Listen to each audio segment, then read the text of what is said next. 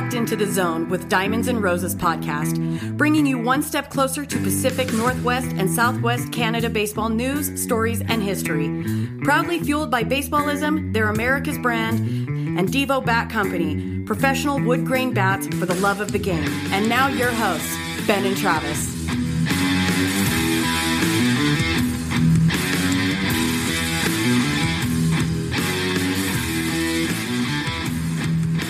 Welcome, everybody, to episode three, season six of the Diamonds and Roses Baseball Podcast. Today, we have a great episode, as always, and I'm joined by the Victoria HarbourCats head coach, Todd Haney. Coach, how's it going today? I am doing great. A Little depressed the uh, World Baseball Classic is over, but I'll work through it. We were literally just talking about that moments ago. I mean, when this episode comes out, it's going to be a you know a couple weeks after the World Baseball Classic has ended. But let's talk about that. You you just you just said to me prior to jumping on and recording that that last pitch by Ohtani to Trout was unhittable. Tell us tell us what this classic did for baseball. Well, it's the way the game's supposed to be played it's uh, you know every out matters, every inning matters. Uh, you've got the best players from around the world playing against each other and taking pride in their country, and so it's just so uh, exciting for baseball uh, on the world stage. And um, yeah, it's just and it's just amazing the baseball when you put that much talent on the field every day. Yeah, the I mean, watching the United States take on Mexico was phenomenal, and Mexico had an amazing lineup. Watching Japan and watching how they just stayed in the game, didn't let being down against Mexico get to them. They battled their way back, won that game. Uh, they played one heck of a game yesterday against the United States in the championship. And I got to give it to baseball. I mean, baseball won. I mean, baseball won because you had your stars and all these different countries that came together and just played lights out phenomenal baseball over the last couple weeks. Yeah, no doubt. Yeah, I mean, you know, every country played uh, to their best of their ability. Every player gave everything they had. They took pride in what they were doing, and it was just such a, fun to watch. You know, high level athletes that are really engaged in what they're doing and uh, and just trying to win at all cost. It was it was just great baseball. I, lo- I loved every bit of it. What what country surprised you the most? Uh, I would say Mexico. You know, Mexico um, definitely has quality baseball players and always has. You know, I played winter ball in Mexico and Navojoa for years. Played with Fernando Valenzuela.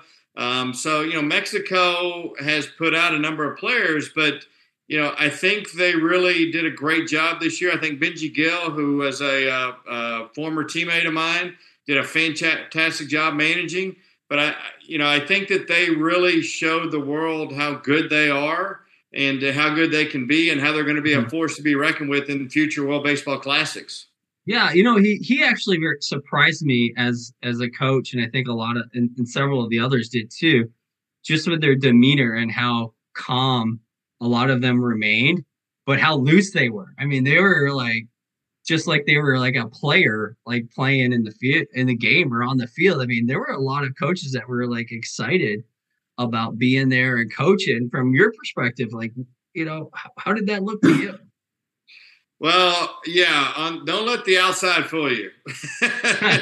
Trust me, the stomach was churning, uh, the palms were sweaty. Uh, I think DeRosa said it was the most amazing experience he's ever had and the most stressful experience he's ever had. So, yeah, uh, you know, it's one of those things where, you know, as a manager, you want to convey to your players that, you know, hey, look, this is a big deal, but at the same time, we have to maintain an even keel. We have to uh, uh, maintain a, a good demeanor as we move forward. We can't let the situation get too big. And so, you know, the great thing about a DeRosa, Benji, uh, Ken Griffey Jr., all these guys that play in the big leagues, they've been there, done that, so they mm-hmm. get it and they understand what it takes to be successful in that type of a setting. Yeah, exactly. And it was it was great baseball, and I, I really really appreciate it. But we're here today to talk about you, Coach. Um, and so I want to want to start off. I want to start off early years as far as uh, for you, and I'd like to get to know more about like what what got you interested in the game of baseball, or or what was that maybe that first memory of baseball that you know you can recall clear as day, or what you know what what is something that got you into it? So baseball has always been a part of our family. My father uh, is the only four-time All-American in Sam Houston State history. So center fielder, uh, played a couple years of minor league baseball before he was injured, tore his knee up back in the day. And so I've got an older brother that is two years older. Um, he, you know, it was always kind of we were out playing football, baseball, basketball, and so athletics was a huge part of our family growing up. And so baseball was certainly something that we gravitated towards. And then once I got to high school and, uh, um, you know, saw that I was not going to be the tallest guy uh, around, I'm 5'8, uh, 5'9 in the program. Um, you know, I looked and I love playing football, but certainly uh, football was not going to be uh, uh, in my future, especially being from Texas where everybody's, as they say, life. everything's bigger in, in Texas. Um, basketball, obviously, I love, but uh, you know, the the that wasn't going to be a huge opportunity, and so you know, I looked at what um, uh, my opportunities, what was going to be the best opportunity for me moving forward, and so that's when I really dedicated myself to baseball. Uh, but there was always it, it was just part of our family growing up, and still is to this day. People talk about dedication to baseball, and you just bring it up. What does that mean to you? What is what does dedication to baseball mean? Well, it's a passion for your craft. It's taking pride in being the best you can be every day. And, you know, obviously I would have loved to have played 20 years in the big leagues and made millions of dollars. Um, but at the same time, I didn't. But I have no regrets because I'm comfortable that I put in the work and I was the best player that I could be. So, you know, some people finish playing in high school, some finish playing in college, some finish playing uh, professionally. Um, so to me, that's what it means is you take pride every day of, hey, I'm going to do the best I can. I'm going to give everything I have. I'm going to work as hard as I can. And then, you know, I'm going to let the chips fall where they may, understanding that I am the best player that I can be on that given day. Mm-hmm. And so, what what are some things that you started doing in high school that were different for you from when you were younger playing? You know, were you working out? Were you just trying to focus in on skills? Like, what are what are some things that you were doing personally? So I would uh, get up in the mornings with my dad and work out. Uh, so I go to the gym at 5:30 or 6, which I'm not a morning person, so I didn't love it, but uh, it was something that I felt was necessary to put on weight and strength. Um, and then it's funny, guys at my junior college still laugh uh, because I would be the guy that would uh, go for four, and then I would uh, pull my car up to the batting cage because we didn't have lights there and turn my lights on so I could hit extra and figure out what I needed to do to be successful the next day. So, mm-hmm. you know, it's just doing extra, whatever extra you have to do in order to be successful. Um, mm-hmm. You know, it's just, it's just, you know, fielding. I uh, um, uh, was a good fielder, um, but I became better as I progressed in college and then professionally. But it's also asking coaches, hey, what do I need to work on to be a better player? And taking that information and utilizing it to help you as opposed to oh it's a criticism. You know this individual is is is wanting me to be the best player i can be. That individual has experience. They're giving me feedback. I'm going to go work on that. Many many people in the game of baseball have been coached by a parent or a relative who who either played or just has passion for the game. Did your father coach you at any given point throughout your young career my father coached me from day one until the day I was done. So he was always there. Um, he did take a step back, obviously, when I was playing professionally. I wasn't around him as much, but I still talked to him on the phone. Uh, still talked about hitting and uh, and just the mental side of it. And so, yeah, he was there with me the whole time. What's the one thing that you'll always take with you, and even maybe pass on to another generation that your father taught you? Uh, great question. you know, for me, it's just being there as a parent. So, you know, just I knew that I could call him anytime. I knew that if it was two in the morning and I said, "Hey, let's go throw or hit," uh, that he would be there for me. So, you know, that for me was extremely important. Just having the confidence to know that my father was there if I needed him, but also, you know, he took a step back when he needed to. So I think that would probably be the best thing that I could pass on is just that confidence and that understanding that hey, he's there and he has my best interest at heart. Yeah. How was your mom as a baseball mom and you know working with you, bringing you to games, things like that? Oh, amazing! I mean, just a just a tremendous baseball family.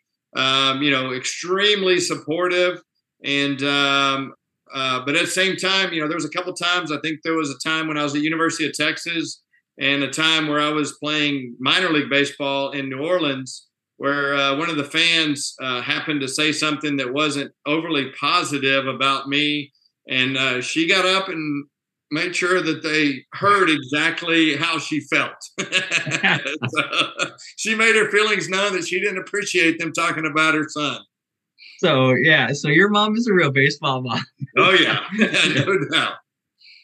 With the must have been great having like like at all having your parents there cheering you on. Um, but was it a little bit nervous for you? Was it nervous at any point for you, knowing that your dad had played professionally, you know, in the minor leagues, and and and you know, living up to that hype or or anything? Was there any of that for you? No, there really wasn't. You know, there was never any pressure from him on that end. It was just be the best player you can be and keep working hard. And mm-hmm. so you know that was what I did. My older brother played at uh, Texas A&M, and then he played professionally as well. And so once again, it was it was in our family. Um, I think my older brother playing is what what helped me out a lot as well because I was always yeah. in his shadow. Uh, he was a really good baseball player, and so you know I was always competing with him. So it's interesting. I feel like that really helped me out as well. But uh, to answer your question, no, my dad was amazing. He never he never pushed it where I felt like it was I was playing, you know, for him. It was more for mm-hmm. me. What was it? What was that rivalry like between you and your brother play, with baseball? That was awesome. Unfortunately, we never got to play against each other. We miss each other in high school, and then we miss each other in college. Um, so we always, you know, playing basketball, playing football, everything. Um, we competed all the time. I still have the best hook shot. My older brother's six one, so he was he got the height of the family. So yeah. the only shot I could make in basketball off of him was a hook shot. So I still have a really good hook shot uh, that uh, that I use on him every now and then. But yeah, it was just it was just fun competing with somebody that was a really good athlete and uh, and made you a better player. Mm-hmm. You got to have a back back you know backyard baseball story about your brother because I know a, a lot of us do like playing playing baseball in the backyard just to, with friends and so on. Oh yeah.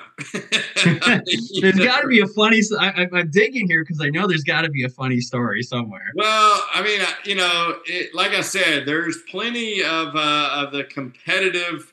Um, you know, some of those ended up in some battles, and you know, back in the day, there might have been some punches thrown and that kind of deal.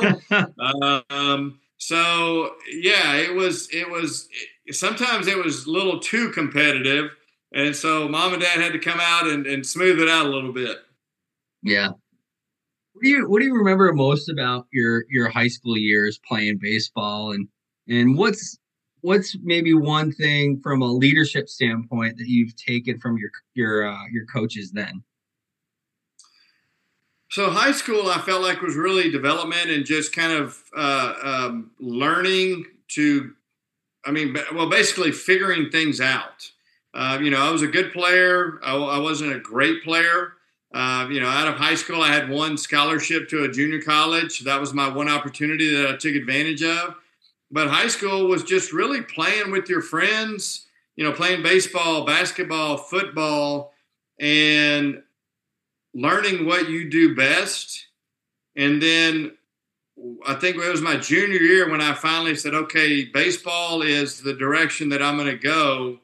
And so I quit playing basketball and just played football and baseball.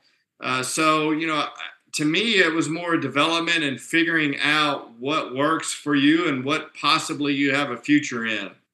I've talked to a lot of coaches, a lot of different ball players, and everybody's pretty consistent in saying that it's good to develop your body in different areas, meaning playing different sports. So you're working different muscles. Does that hold true for you? Oh, I totally agree. I think I was a better athlete because I did play multiple sports. And so I think it does develop you, and I think it gives you greater uh, uh, athleticism. Uh, but also, football gives you mental toughness. I mean, two a days in Texas and 100 degree heat, you know that uh, that certainly makes you tough.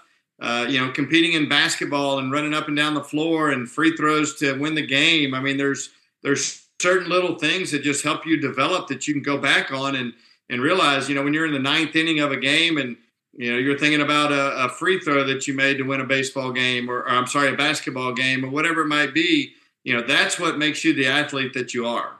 Yeah, and so you talk about getting one offer out of high school to go to junior college. Um, I mean, that just getting one offer must have been pretty darn exciting. For the fact that you got an offer to go play at least at a junior college. Well, you know, it was in the summer. Uh, I wasn't sure if I was going to have an opportunity to move forward. So uh, my junior college coach came out and saw a couple of us play in Waco and uh, and offered a scholarship. And so, you know, for me, I just wanted to take advantage of it and and keep playing. And so that it's amazing how one you know one offer allowed me the opportunity to continue to play JC and then go to University of Texas and then play professionally. What was that? Uh, what was that transition like for you from the high school level to junior college level? Uh, you know, I would say every level is just like a funnel. So every level you have you weed a few players out, whether it's from a physical standpoint or mental standpoint. And so, you know, the junior college was the next step, and then obviously University of Texas was a, another bigger step mm-hmm. as a D1 uh, uh, program, and then moving on to the professional side, A ball, double A, triple A, big leagues. You know, it's just one big funnel that just continues to funnel people out. It's interesting.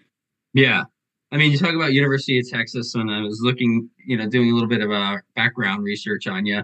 Um, you got to go and play in the College World Series with the Longhorns and that they've been known to have one of those good good programs. Must have felt great to be able to play for a program like that and be in your home state. Yeah so university of texas baseball has has always been uh, you know one of the top programs in the nation.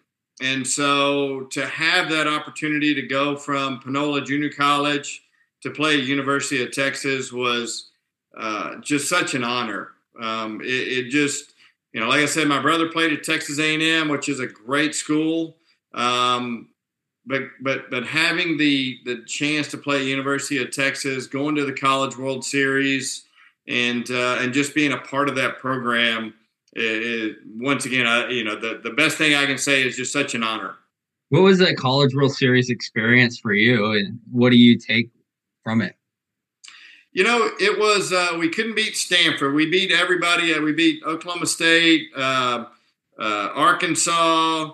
Uh, let's see, Oklahoma State, Arkansas, Florida State.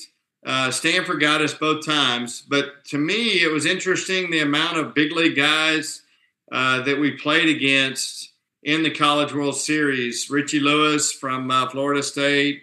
Um, you know, there's a couple guys from obviously from Stanford, but yeah, it was at, at that time, that's what the expectation at University of Texas was to play in the World Series, and so you were expected to play there. And uh, and obviously, it was just such a uh, such a fun time, um, and you know everything is is just on a higher level. So mm-hmm. it, was, it was a lot of fun.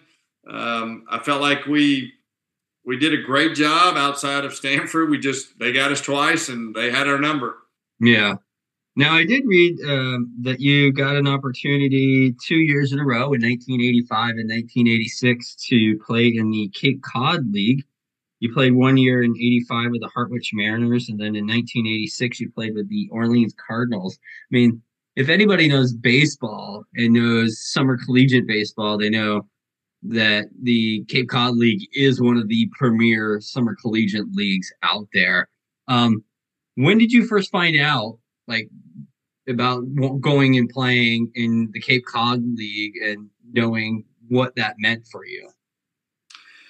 So after signing with University of Texas, uh, Coach Gus wanted me to go play in the Cape to prepare me for playing at University of Texas.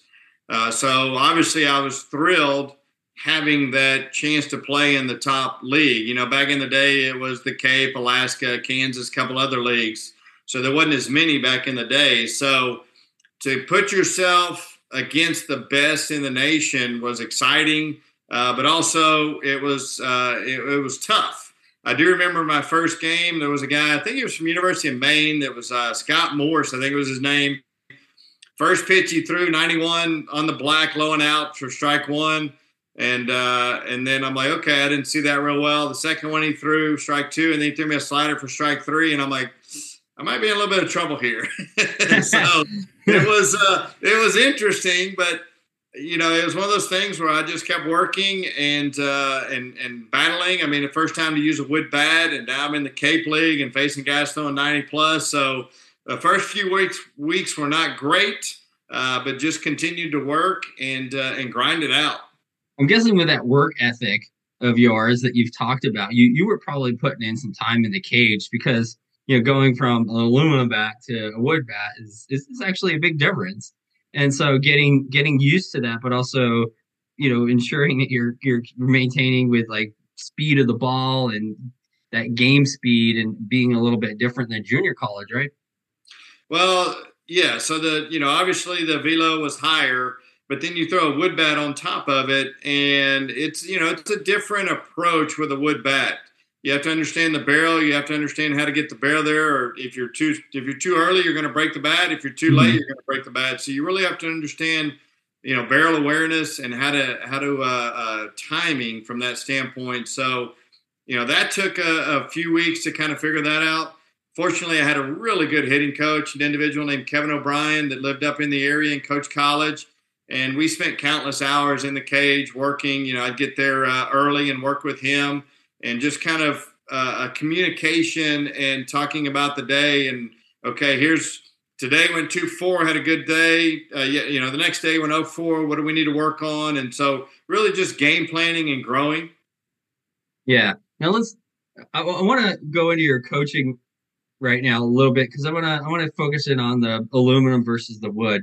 And is it with a wood bat is it you know a different stance is it you got to get a little bit harder of a swing on it? I mean, what are, what are those differences that you, you notice yourself playing, and how do you work between the two? So with an aluminum bat, you can hit one off the end, you can get jammed, and you can still get a base hit. The bat's not going to break. So you have more error, uh, more opportunity to make an error and still get a base hit. Uh, with a wood bat, you've got the barrel, and that's really about it. So you've got to be really good putting the barrel on the baseball in order to be successful.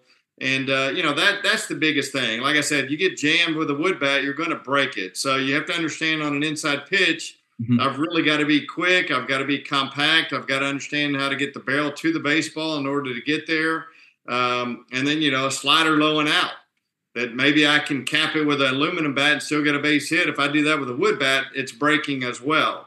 So I think that's the biggest difference is just understanding, you know, how the two bats function and how you have less room for error with a wood bat.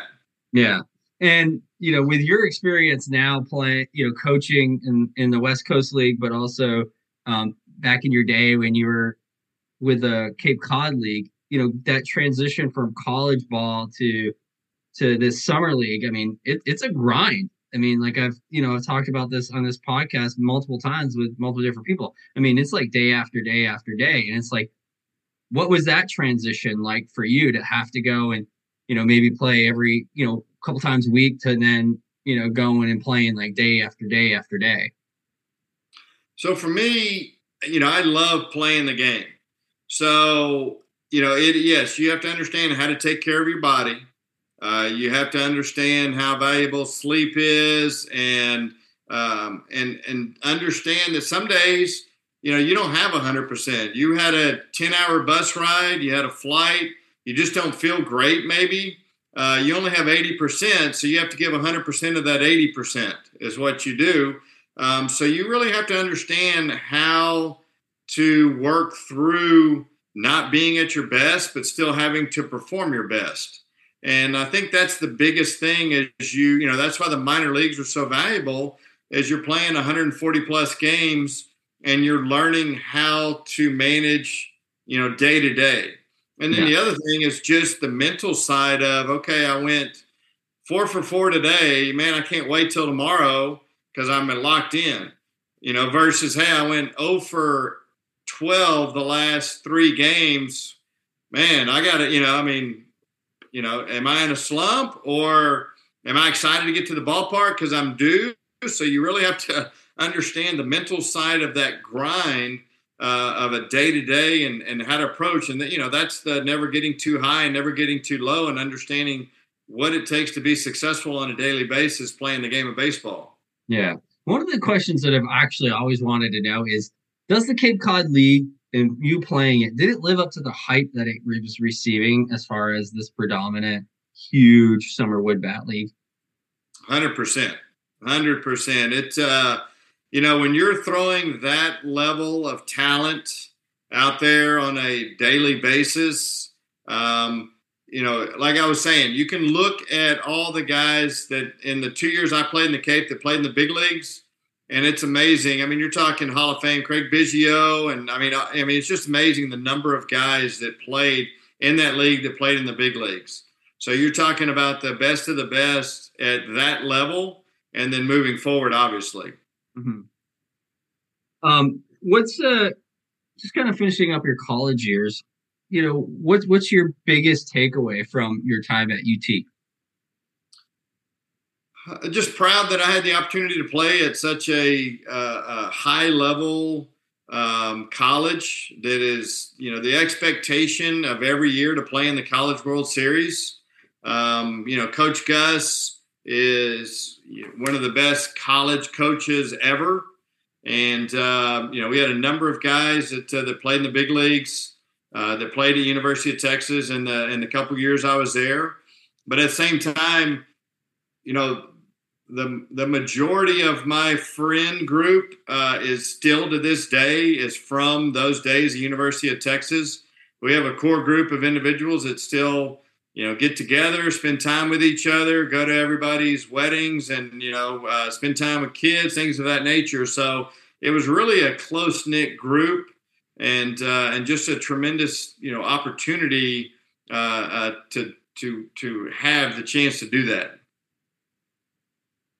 What you know, I like to talk about leadership on on this podcast because I think like it's important. I mean, we we all as individuals learn and we take we pull something from somebody throughout our life from different people. And it could be one thing it could be multiple things.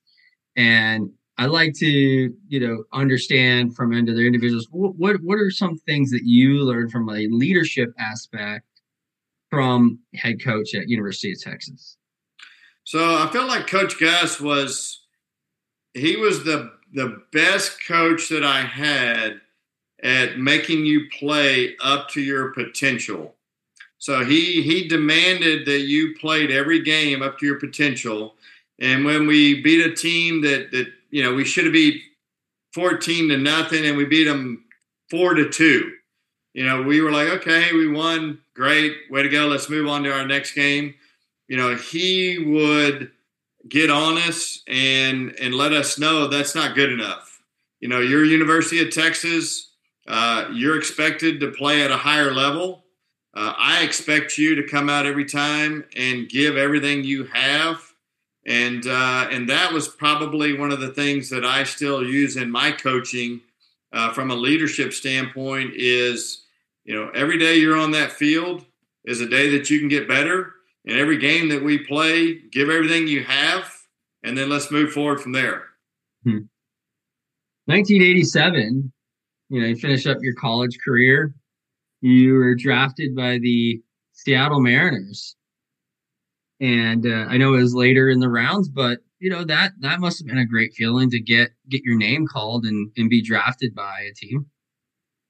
Yeah, it was it was amazing. I wasn't sure if I was going to have uh, the opportunity to play professionally. You know, I had a good career at University of Texas, but uh, not a great one. But going back to the Cape, you know, the I had a couple good summers in the Cape, and I think that really helped me out uh, playing in a wood bat league and having some success in the Cape, I really feel that that helped me from a draft standpoint. Um, but yeah, I tell everybody, you know, I was uh, Ken Griffey Jr. was the number one pick for, for, the Seattle Mariners, and I was right after him in the 38th round. we were right there, man. yeah, right there. so you go when you play, uh, you know, go go play in the Mariners organization for a little while.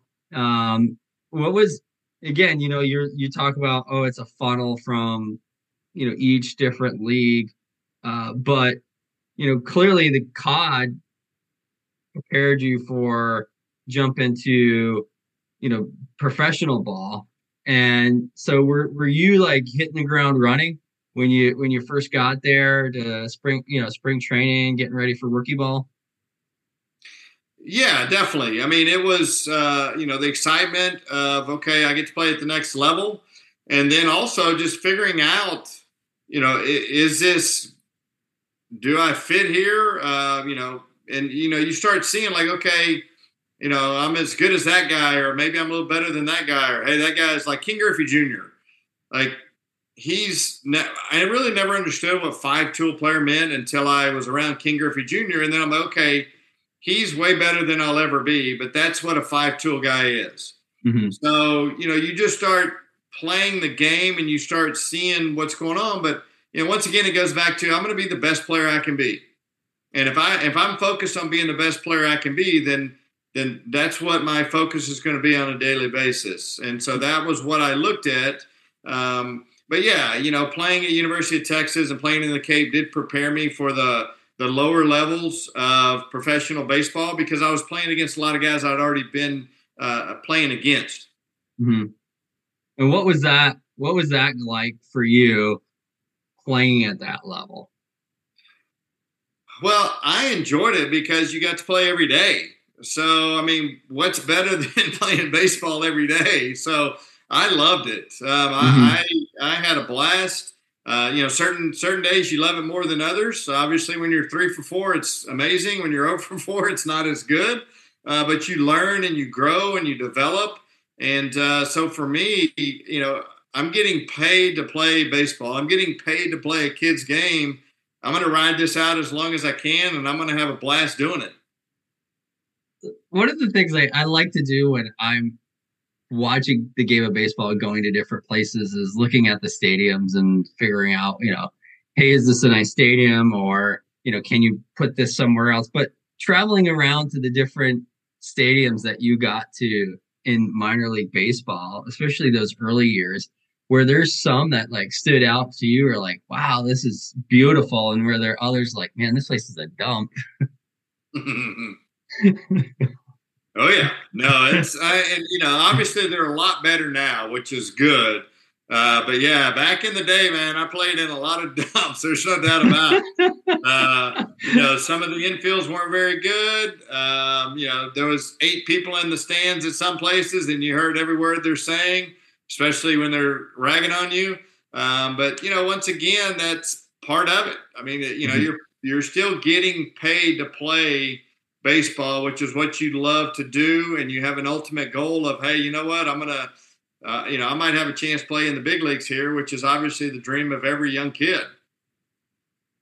Speaking of like young kids, you being you still having that young kid in yourself playing minor league ball, but let me ask, like, what was it like for you to like be talking to like younger kids that maybe wanted your autograph or wanted to talk to you because you were out there on that field and older and, and playing at that level. Yeah, I mean that was that was probably one of the coolest things was, you know, kids asking for your autograph because we've all been in that position where we really loved, you know, somebody and wanted to get their autograph and felt like it meant a lot to, you know, that that player we connected with or just loved the way that they played the game, whatever it might be. And so, man, having somebody ask for your autograph, you know, it's still it's still cool to this day. I still get baseball cards sent to me to sign, and and you know, I think it's a privilege and an honor that I still get to do that. Uh, that somebody you know loves baseball and, and, and loves what I did. Um, so yeah, it's it's it, it it's a it's a cool feeling, no doubt. Mm-hmm.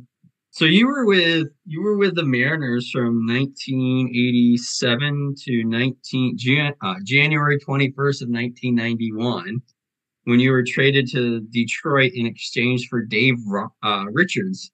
Um, how what what did that feel like? You know, being traded from the team that drafted you to Detroit. So for me, I was you know I wanted to. Uh, have an opportunity to play in the big leagues. And Seattle at the time, Harold Reynolds was our second baseman, all star second baseman, tremendous person. Uh, you know, so, you know, I was not going to play big leagues in Seattle. And so for me, I was excited uh, because I felt like, okay, here's another organization that uh, that is interested in me, and it might be my chance to go play in the big leagues.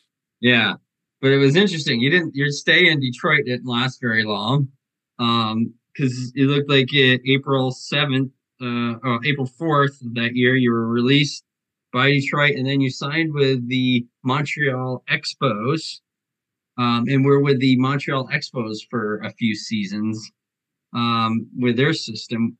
Uh, I mean, a quick stay in Detroit, and then further east to Montreal. Well, uh, was that a sh- did that come as a shock to you to like only be with the Detroit for a little while and then to just be traded? Great, great research and great question.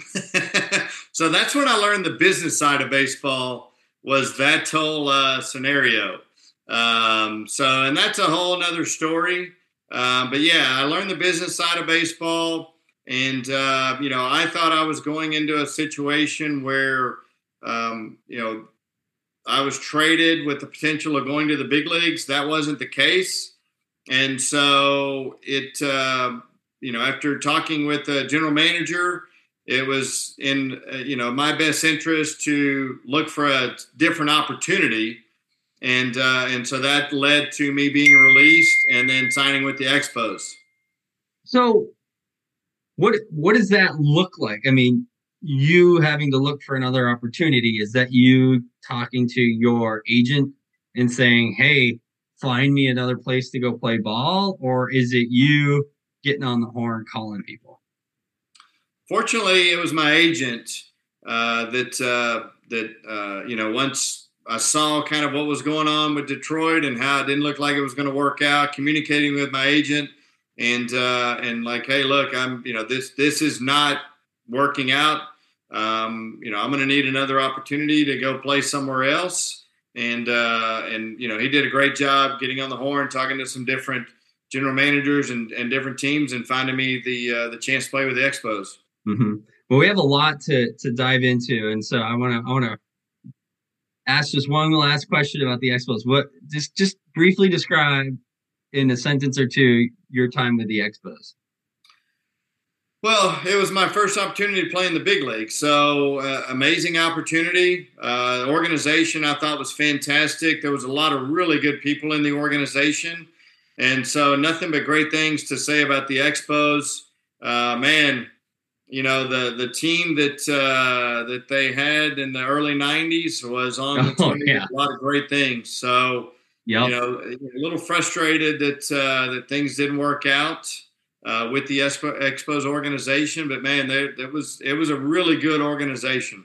Mm-hmm. Well, I just one last question: How is it playing? How, how, did it feel like playing in that the Olympic Stadium there? I mean, I know as a kid, I I got to go to actually go to Montreal and watch a game. Uh, I think my first game that I got to watch was between Montreal and the Pirates, and uh, man, that place was just hot and scorching hot all the time when I went there. Well, I think the probably the most frustrating thing was, you know, it, it just there wasn't enough fans. You know, they. I mean, I think you know there was five, six, ten thousand people there, and so you know there wasn't the support to maintain the team. Um, so you know, for me, I was playing the big leagues. I didn't care if there was one person or fifty thousand. you know, I'm in the big leagues. I don't care. Mm-hmm. Uh, but you know, certainly that was um, uh, you know an issue that you know that the, they weren't drawing as well um, as they needed to. Mm-hmm. So you know, you play there 91, 92, and then in 19 in the, the fall of 1993 um, I guess you were you asked and were granted free agency, and was that because what what was the reason for that? Like, was it because of playing time? I mean, what what was your thought there? So I became a six year free agent. Uh, you know, once you are in the minor leagues for six years and you have an opportunity to be a free agent, uh, so the organization owns your rights for those six years, and then after that, uh, you become a free agent. So I mean, it opens the um, the bidding for you to go find you know who what organization would be a good fit moving forward. Mm-hmm. uh, and so you know talked to my agent and we looked around and um, you know moved on and moved on to the next opportunity. And that was with that's in chicago.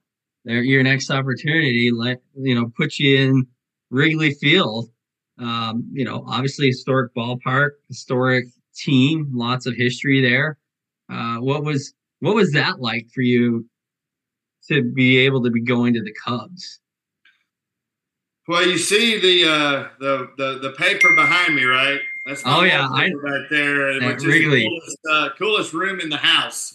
Uh, there, Wrigley Field was amazing. Um, just the the history of the field, the organization, um, Harry Caray, the uh, the bleacher bums, you know, the the playing on the dirt and the grass. I mean, it just there there's not much better than Wrigley Field, just from the beauty of the game itself. Such a such a fun place to play.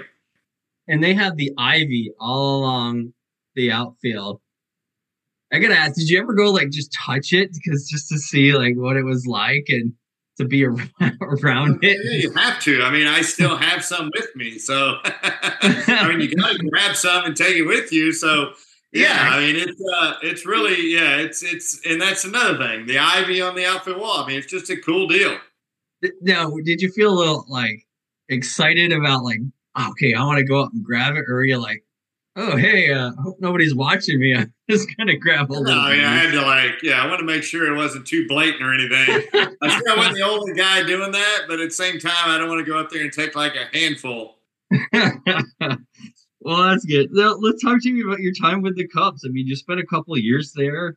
Uh, you know, you spent what the first year, and then again, you had free agency. You were re-signed by the Cubs. Um, so uh, what was that time like there for you at uh, with the Cubs organization? So great, you know, great organization. Um, you know, 94 was frustrating. I went up, uh, had a good year in AAA and went up, and then we went on strike. And so obviously that was a, a difficult time, hoping it wouldn't last long. It ended up lasting. The World Series was canceled. And so, you know, that obviously was very disappointing. Uh, 95 went back up and had a really good year uh, the last half of the year. So you know, felt like okay, here's my here's my chance to to stay in the big leagues.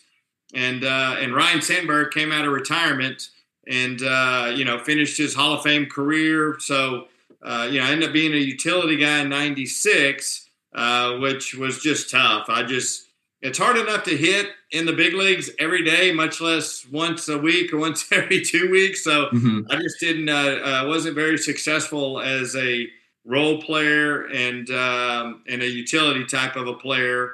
Uh, so you know, I had a great stay there.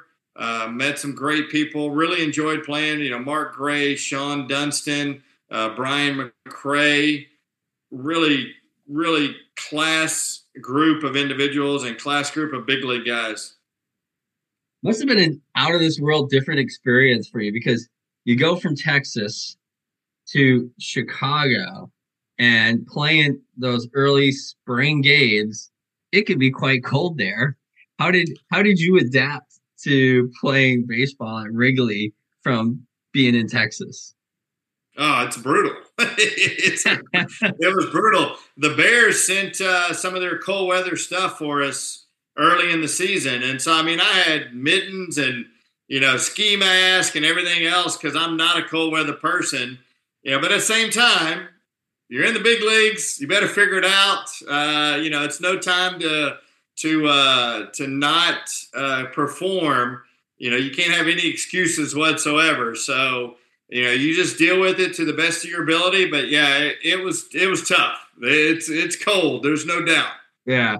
The reason why I ask and why I got this like huge smile on my face because there's this the movie Cool Runnings when the guys go from Jamaica to yeah. Calgary to play and they're stuffing like the warm stuff in in yeah. their things. It's like that's all I can imagine. And I remember uh, Todd Helton years ago when they were playing the Red Sox in the World Series and it's like snowing the day before and then the next day it's like really cold and he's drinking coffee in the dugout like during the game. So I can imagine like doing all this stuff just to try to like keep warm here in Chicago. Oh, yeah, no, no doubt.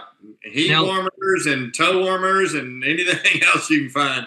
You you briefly brought up the strike of '94, and I know that was a, for as a baseball fan, let alone as a player, but as a baseball fan, I mean, that was like a trying time. And, you know, that was a year, you know, Montreal was expected to go all the way, but, um, you know, baseball ended early. We didn't get no playoffs.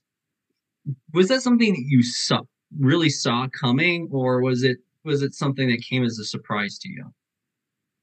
No, I mean there was talk about it, so you knew that it was a possibility. You just never imagined that it's going to be you're canceling the World Series. So when you know when the strike happened, you're hoping, okay, hey, you know, a week, maybe two weeks, something like that. We actually stayed in Chicago because we're like, well, we don't want to drive to Texas and then drive back when the strike's over. Mm-hmm. So hmm. we stayed in Chicago until it ended up canceling the season. So you just don't expect that, and then for it to carry on into you know 95 was really surprising. So yeah that was a, that was a really difficult time for baseball no doubt.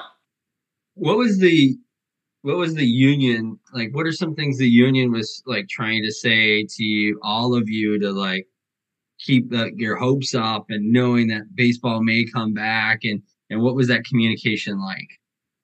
Well the communication was just stay strong and and um and you know, understand what we're fighting for, and uh, and you know, and you know, ask questions if you have any or you don't understand something. You know, so laid it out here specifically why we're doing this, and here's why the ownership is doing it, and uh, and let's stay strong as we move forward. Okay, and last question on it. I mean, like, how did you feel individually about that strike? Well, I mean, obviously, from you know, from me getting called up, it was extremely dis- disappointing. Uh, but at the same time, I understood, you know, the future of the game and and what players were fighting for.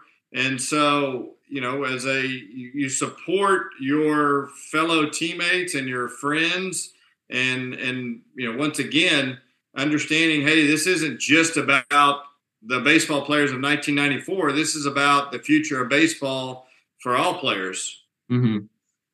So flash forward to 1996 in October of that year, you were, you know, granted your free agency once again, and you re-signed with the Mariners uh, in the December of 1996.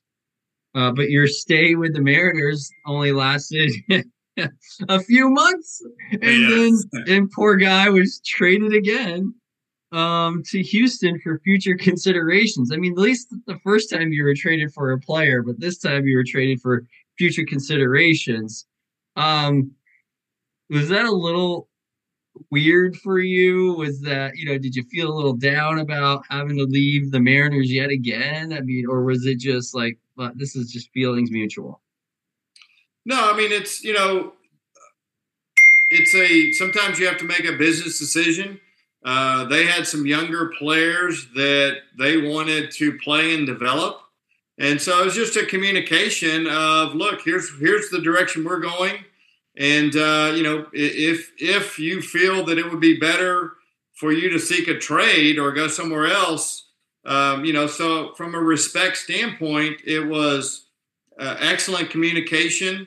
and um, and you know I respect the organization for being honest with me and just saying, look, here's the direction we're going. We've got some guys that we that we want to develop, and um, and so you know I, I moved on to Houston, um, who needed a, a, kind of a backup to Biggio at second base, and you know a little insurance policy, and so you know I ended up going over and playing in Houston for the year. Yeah, and then you uh, 97 98 you spend it with the mets organization back in the big apple. Um you know what? How how was it like playing in new york? It was amazing it was amazing. Uh you know i mean you got piazza and john franco and i mean there's just there was a long list of uh of of really good big leaguers uh, really great big league guys, a lot of talent. Um, so yeah, you know, playing in New York is, I mean, you're you're playing on the biggest stage. Uh, you know, I was only up for about a month or so. You know, I I led uh, AAA in hitting uh, that year that I got called up, so it was somewhat of a reward for having a great season. And so, I, you know, I got to go out for the last month of the year and uh, and get back to the big leagues, which was uh, fantastic. Um, you know, obviously, I wish I would have been there longer, but I mean, you know, Edgardo Alfonzo was there playing second. So, you know, if you look at my career, I kept getting stuck behind a lot of all star second basemen, but that's just part of the game. Yeah. And those are the final years of Shea Stadium. So you got to you got to, you know, play in Shea before they they tore it down, right? Yes, yep. I mean, that's a you know, they say and the reason why I talk about this is because like my my my wife and is from uh, Long Island, along with you know my wife's grandparents and my mother-in-law, and, and they grew up like big time like Met fans. And you know, if you ever watched the last play at Shea by Billy Joel, and he he talks about Shea Stadium is like it's built on a dump, but it's our dump, and it's like all these like feelings that you know go into it. Um, so I mean, you know, being able to play in a historic place like that, you know, was uh, probably very interesting, probably a surreal moment. I'm guessing, just like Wrigley uh, for you. Um, and then you know, uh, you know, they talk about you know between the Yankees and and the Mets that stress of playing in New York because of the expectation of what you know those fans want of you. How how is that? Did you get that feeling of like there's this high expectation more even more in New York than any place else? Yeah, I mean it's uh you know for me anytime you're in the big leagues, you know the expectation is extremely high obviously. Uh, but yeah, New York um, it definitely takes it to the next level. There is no doubt about it. there you go. Um, so at what point did you know all right my professional my professional career is done and i'm going to take that next step in life so 2000 i signed with the royals and went to spring training with them and uh, with the expectation of you know been in the big leagues for a few years uh, you know maybe have a chance at the utility role in the big leagues. Um, but uh, you know, it's one of those things where I got released at the end of spring training. Uh, they told me they were going to go some younger guys, and you know, I just felt like it was time. I wasn't. I, I just felt like it was time for me to retire. Um, and so I think after three days, I was going going to you know re-sign, look at some other teams, and uh, yeah, just you know we, my wife and I had a our son was an infant at the time, and it just felt like okay, uh, you know, 13 years of playing. I think it's time to move on. Okay, all right.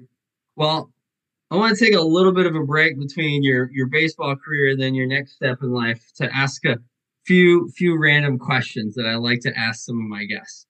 And my the first question that I like to ask some of my guests is if you could have one superhero power, what would it be and why?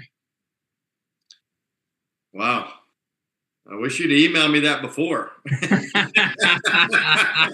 could have thought about it. Uh, think about that. So yeah, it's I on the know. I- yeah, I know. I mean, you know, being invisible would be cool because you could be wherever and uh, all that good stuff. Uh, obviously, you know, Superman and having superpowers where I could hit like 85 bombs a year. I think that'd be pretty cool. I think you probably have more than 85 Yeah, bombs a year. exactly. I would hope I would have more than that. You know, maybe a hundred or something like that. So yeah, let's go with uh, let's go with that. There you go. There you go. Next question is is that what what's your favorite baseball movie? Uh, favorite baseball movie is uh, Bull Durham. Bull Durham. As much time as I spent in the minor leagues, I thought that was a great representation of the minor leagues and uh, and a very enjoyable movie. So yeah, I, I, I love Bull Durham. Bull Durham, obviously clearly a classic. Kevin Costner, you know, playing the catcher is phenomenal. And uh yeah, hit the ball. it's great. Oh yeah. What's Yeah. what's a what's a what's a funny like line from any of the baseball movies that you've watched that just sticks with you and and you probably use randomly out there here and there? Uh, you know, Bob Uecker, you know, just a bit outside. I mean, that's one that, you know, everybody repeats. Somebody spikes a ball and throws it away. And I mean, that one is, uh, is, is repeated quite a bit. Um, let's see.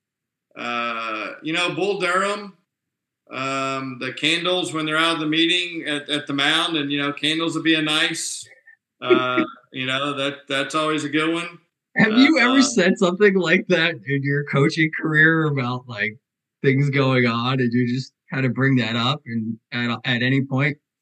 Yeah, I mean, sometimes you know you got a kid that's a little nervous, so you go out there and just say something random to them. Um, you know, I always, uh, you know, the one I've used a few times is, you know, there's a billion people in China that don't care if we win or lose, and Okay. you know they look at me like, what? And I go, you know, there's a billion people. They don't care if we win or lose. It's you know, it's not that big of a deal. And they're like, ah, I get it now. Okay, yeah. So, um, but yeah, sometimes you know, you I'll just go out and go, hey, you know, what's your, uh, you know, what's your favorite, uh, uh, you know, group? What's your favorite music group? And Mm-hmm. they're like, what are you talking about, coach? I'm like, what's your favorite music group? And they're like, uh, you know, whoever it is. I'm like, okay, well, good. All right, all right, let's finish the game off and let's move forward here. Let's have some fun. yeah, So you know, you just got to break the train of thought, you know? yeah. I think one of one of my favorite movie quotes is in Major League when they're sitting down and she comes in and she hands them the pieces of paper and she says, "This is the list of people we're inviting to spring training." And the guy's gone down through it and he's like, "This guy here is dead." And she's like, "Well, cross him off then." nice. That's one of that is like Yeah. one of my favorite quotes. Yeah, that's good. we'll Yeah. cross him off then. Nice. well, that was fun trying to take it a little bit of a divergence from you know that and talking a little bit some funny things. Uh, but let's get in. I, I know there's a lot in between from your time of baseball into what I'm about to talk. And you know, I really wanted to I really want to talk about this now because it's really, really important to me because I like to cover the West Coast uh, Summer Collegiate Baseball League. It's I think it's one of the best leagues out there. I like the structure. I like just what it does for student athletes, um, the competition.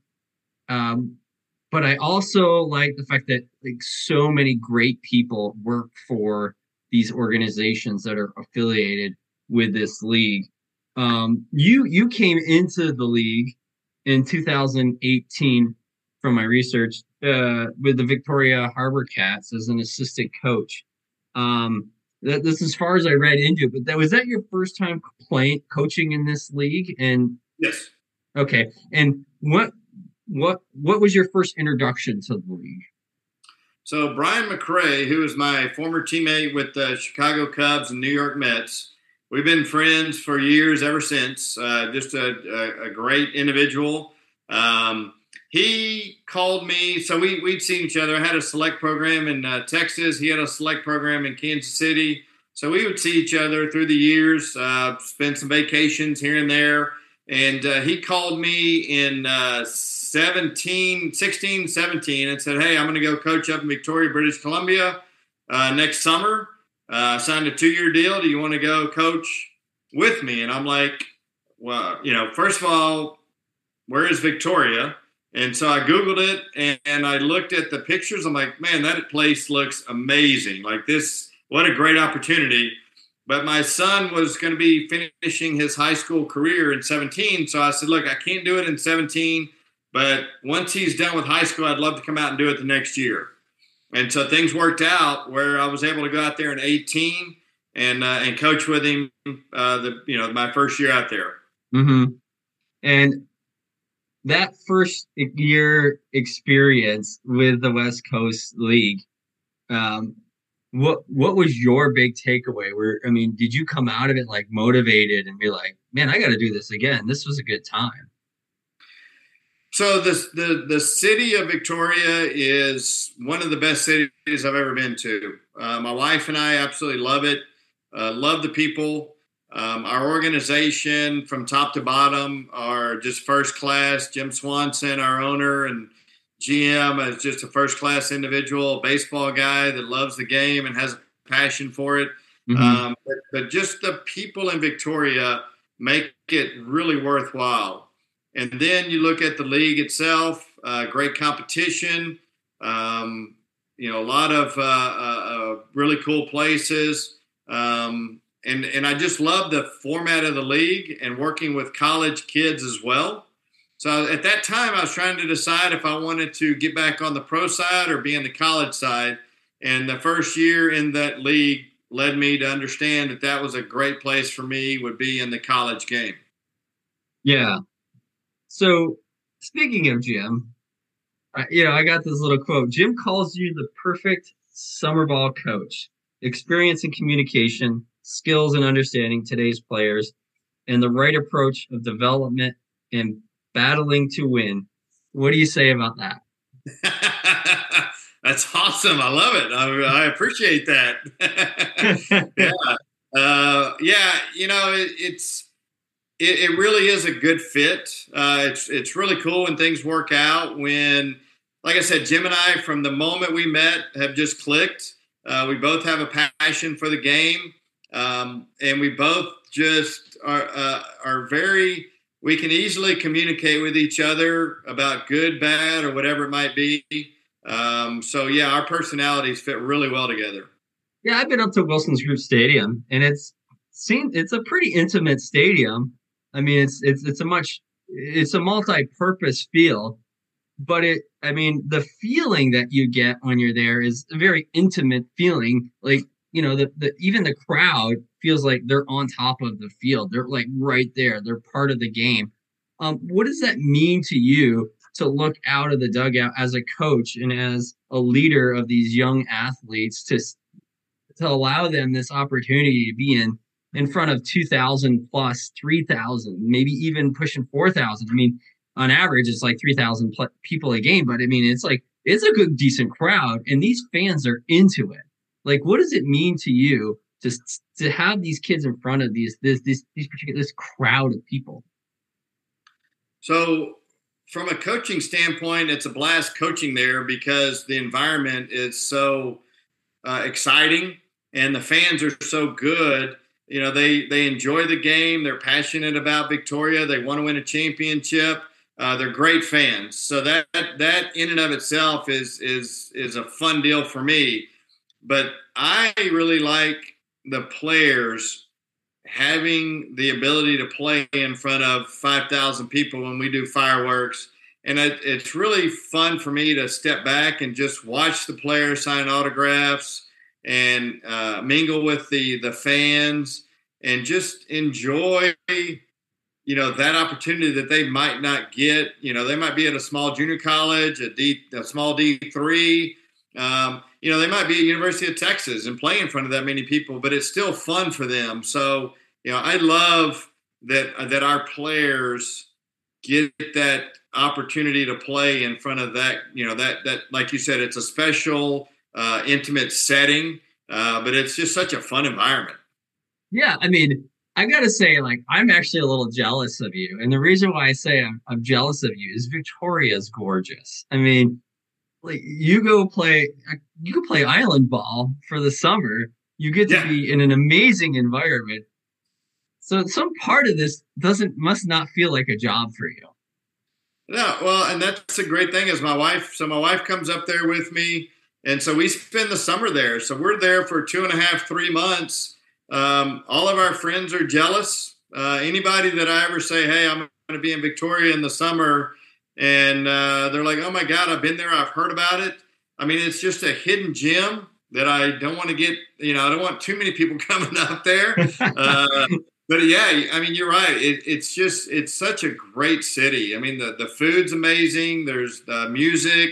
Uh, you know the the topography of it. I mean, we'll play golf one day on an ocean course, and the next day we'll play on a mountain course.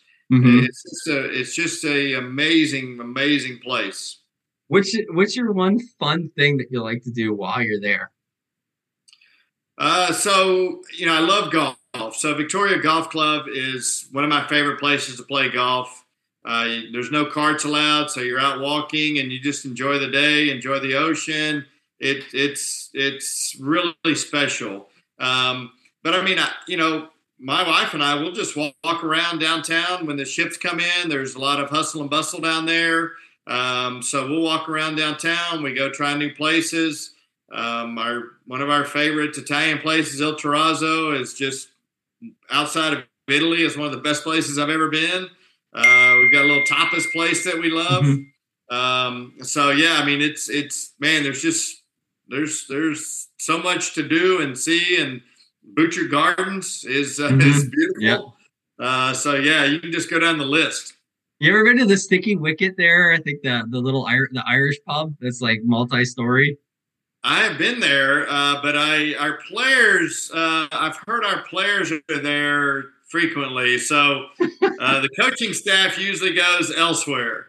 Okay, okay. I, I, like I like that place. I think it's kind of a yeah, really nice, it's amazing. yeah.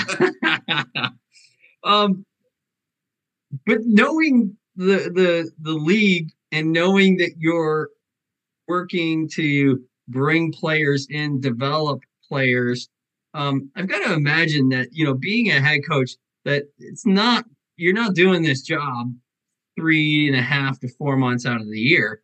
I mean, this has got to be something where you're constantly, whether it's on a Teams call or a Zoom call or, or something, working with Jim to put together uh, you know the staff if you have turnover in the staff but then also like what do we what's what's the vision for the year? Like what are these players working with college coaches? Like what's that time commitment like for you? It's year round um, so you know we're recruiting i was recruiting on august 15th when we were done playing uh, so started talking to college coaches at that point and so recruiting all fall, putting together the basis of the team. And then, uh, you know, I talked to some coaches just the other day.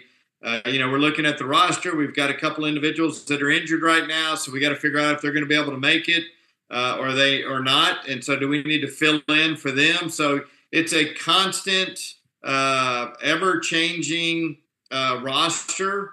And then you, you know, then the season starts, and, and you know, you have you know everything under the sun uh, you know transfer portal and grades and girlfriends and grandmas and family and you know uh, homesick and everything else so it's just constant uh, i'm not going to say chaos uh, but there's constant movement uh, within the within the, uh, the the, the roster mm-hmm.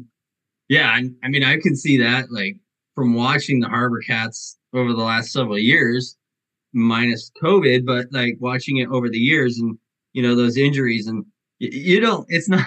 It's not like you could go pull somebody from another team just to like come play with you. I mean, you're you're dealing with what you, you're like your cards that you're dealt with and what how difficult is it honestly like how difficult is it like if you have a couple players that leave either transfer portal injury I'm, I miss my mom, I miss my girlfriend, so on. Like, how difficult is it to go grab another player elsewhere to to fill in? It's well, it's definitely tough. You know, once the season rolls around, like right now, you know, we've got a list of some guys that uh, that we could pull from. Um, you know, if we do have an injury or somebody decides they're going to be unable to play, so we do have some backup in there. But once the summer rolls around, uh, you know, it definitely gets uh, difficult to go find, and, and you know, you can find some players, but at the same time, you know, expectation in Victoria is for us to win championships. So you know we want to go get the highest level individuals we can uh, that will help win the championship for the city of Victoria. I want to walk through a series with you against the AppleSox, and I believe it was 2019. I believe it was 2019. Yeah, 2019. You know that particular, I think it was that particular summer where, um, you know, it's back and forth between you guys. You go and you win in Wenatchee, you come home and you have one hell of a game in Victoria. And I mean, I think I think it was a comeback on that, and it came down to the final couple outs in that last very inning. I mean, what's going through your mind at that moment? Are you on pins and needles? Is like the, the juice is going? Like what's going through your mind and how, how excited are you at that moment? Well, it was a great series. Um, so yeah, I mean, it's it's exciting. It's fun to watch the kids play and play as hard as they were, and you know the just the wanting to win and never giving up. And yeah, you know, in that situation, when you step back, you, you just sit there and go, "Wow, what a what an amazing game!" And uh, you know, sometimes you just look and say, you know either they beat us or we beat them, whatever it might be. And that was a that was an amazing game. I'm sure the fans enjoyed it. It was enjoyable for everybody. Um, but you know what stands out to me is, is Harrison Spohn, who played at Cal Baptist, and the first year in 18 he played with us. He hit like 205, and you know, tremendous kid, just kind of still finding his footing.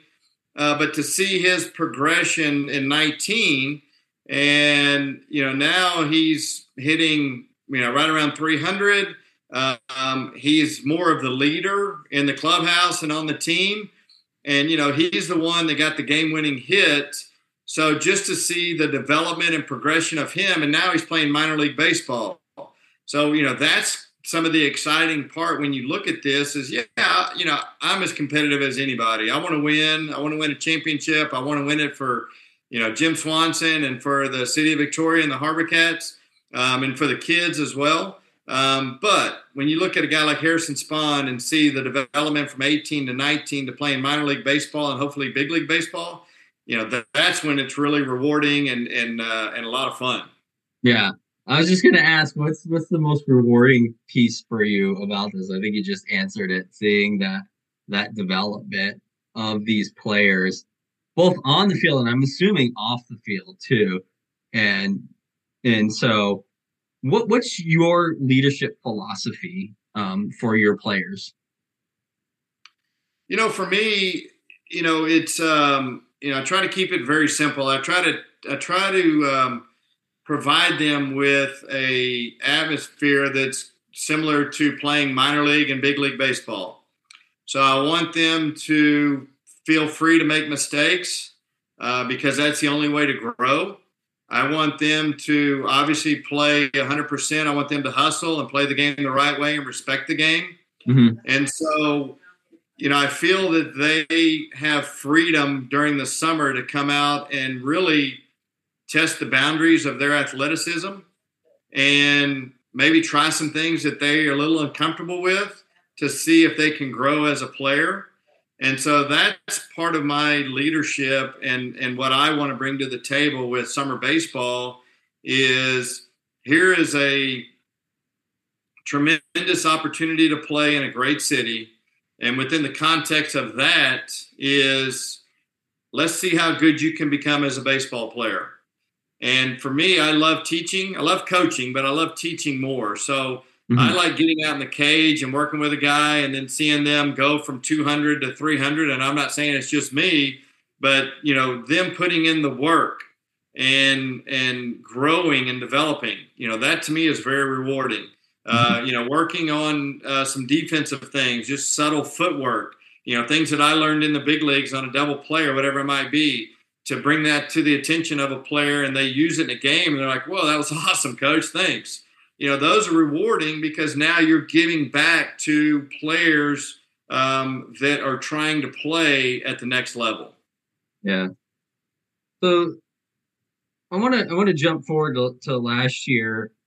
You know, you you come out of those two years of absence of baseball in Victoria, coaching summer ball. I've talked to Jim a couple episodes ago regarding um, what it what it was like just for the organization as a whole, upper level management, to have to go through those two years and then you know then come back. Um, but at, from a coaching standpoint, you know, most of the coaches in the league only had a one year absence. The, Victoria had a two year absence. What, what, what, how difficult was it for you and the staff to transition from the two years off to then coming back in and trying to get going and get, get this program ramped up again? Well, it was, it was extremely difficult, uh, you know, missing out on two years of baseball in Victoria um, and just you know being a part of the the West Coast League. Um, I think the hardest part I think was we we had a really good culture established after 18 and 19 of expectations and players that had played for us, and so when they showed up the next year, they knew expectations. Uh, they led some of the younger players and players that hadn't played there to say, "Hey, here's what Coach Haney expects, and here's what the organization expects. Now let's go do this." So we almost had to start over last year and uh, and get that back in place. And so we struggled a little bit early. Um, we righted the ship uh, about middle of the season and ended up uh, you know making the playoffs. Um, but I'm excited because we have a number of guys coming back this year that played for us last year, and those guys will understand you know roles, expectations, and be able to communicate with the younger guys. So you know now we can get that culture back to to, to where we had it in 19. Mm-hmm. And I heard this this whole mentality that nobody can beat nobody beats us in the baby blues and the the, the baby blue uniform. Like, is that is are those your favorite set of uniforms that you guys have?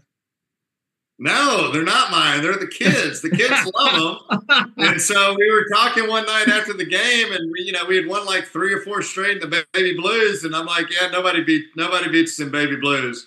And so they, you know, jumped on that like, oh, here we go. So yeah, it was, uh, it was, uh, uh, it just kind of came to pass, but.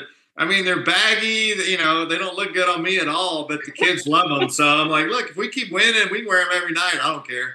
Yeah, there you go. There you go. Well, Coach, I, I really, really appreciate your the, the time that you spent, you know, with me tonight. And I, you know, I got one, I got one final question for you, and that is, is that you now, the HarbourCats now have a rivalry on the island in the Night Owls, and being able to have that, you know, knowing that you have another team there, which is great, by the way, because I mean, it's just awesome for the island but what does that mean for your team to have this this new rivalry with the Night Owls just north of Victoria?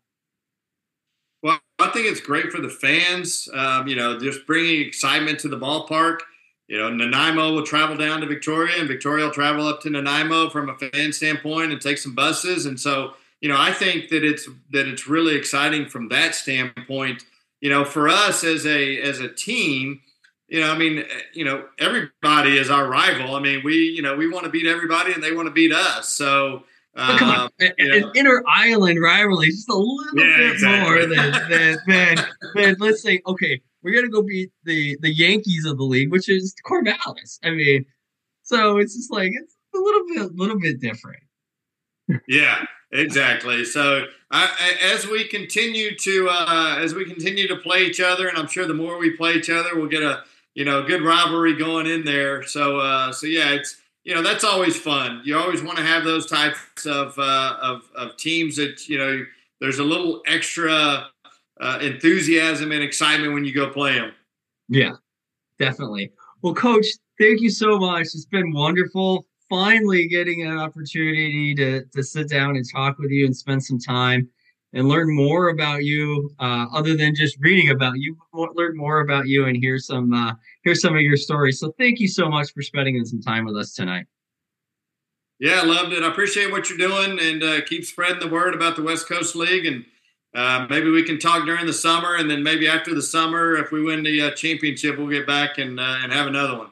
All right. Well, I, I I'm pretty confident I'll be up to Victoria this summer to be able to spend some time with you in the in the team. So, but again, thank you for your time, and that'll do it for this episode of the Diamonds and Roses podcast. I appreciate you anywhere you're at. Give us a like spread the word. West Coast League baseball is coming up this summer, so be on it and uh, keep it locked in here for more great episodes. So you have a great day wherever you're at, and peace out.